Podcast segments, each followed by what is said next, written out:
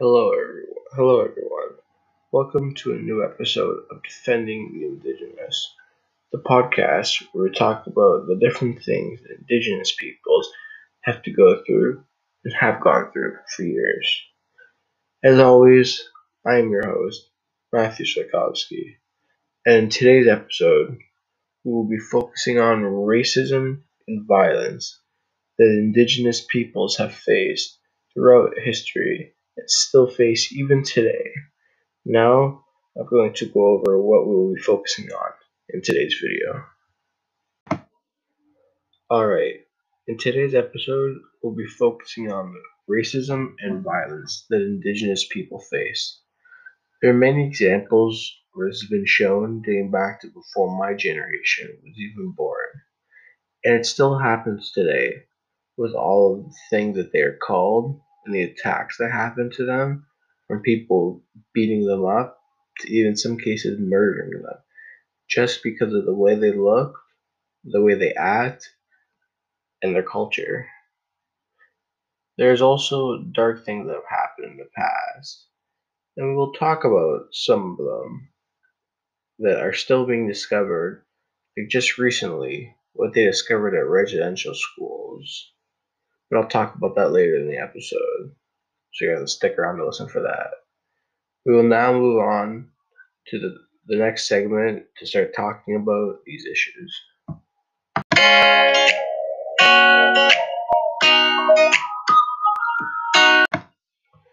Alright, we're going to start off by focusing on Indigenous women and girls first.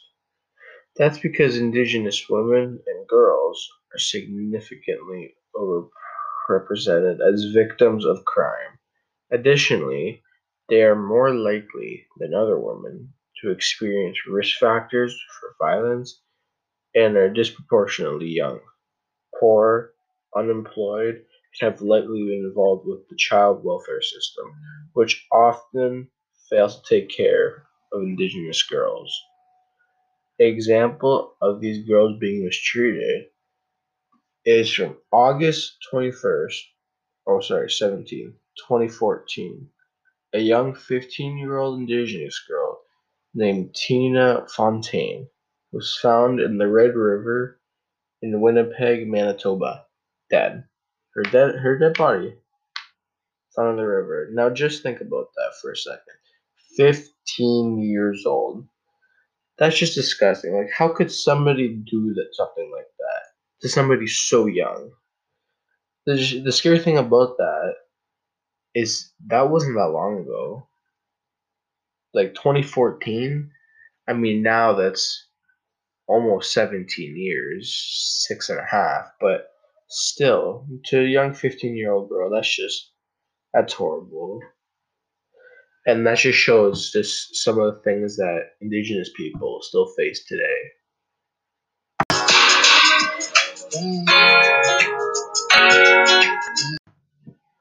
So, next, we're going to talk about the story of another indigenous woman that was killed.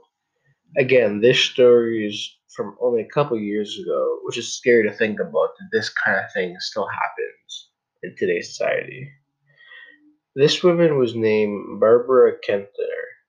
She was a mother was murdered by Brayden Bushby, a 22 year old who was then convicted of manslaughter in the 2017 for the death of the 34 year old Indigenous woman.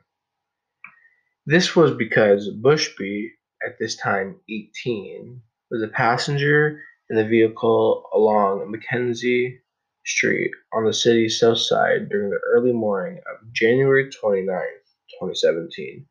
Bushby, who was drinking heavily that time, had said he wanted to drive around and yell at the sex trade workers. Kentner and her sister were walking down the residential street when the metal trailer hitch, which was thrown from Bushby, then struck her in the abdomen. She then underwent surgery and died on July 4th, 2017. This goes to show how horrible some people could be. I mean, this man thought it would be funny if he drove by an indigenous woman and threw a trailer hitch at her. that's just sickening to even think about. Like, how is somebody find that remotely funny? And now the children of that woman, as long as her family members, never get to see her again just because of some stupidity like that. That's just unbelievable.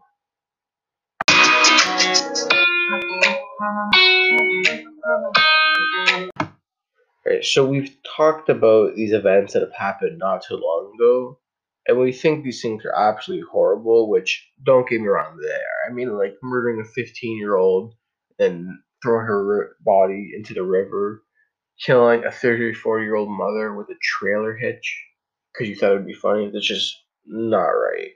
But now I will talk about what it was like for Indigenous people a long time ago, which this is only one story of many and I will warn you right now, it's quite disturbing. So just be prepared.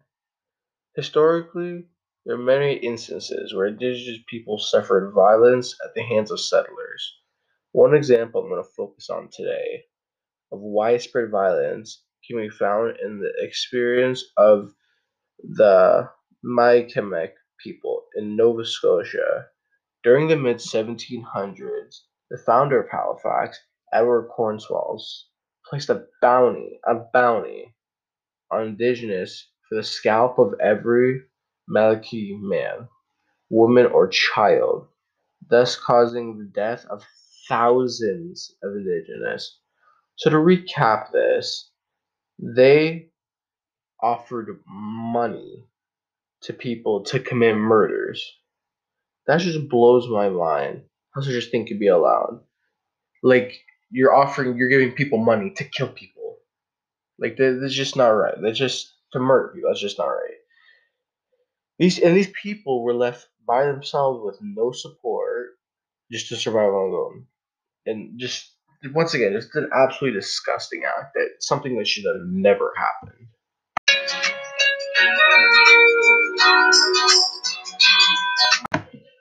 Alright, so to recap this episode, I've talked about the different types of things these people have gone through. And when you think about it, they almost have to live in fear in a sense that you never know what's going to happen.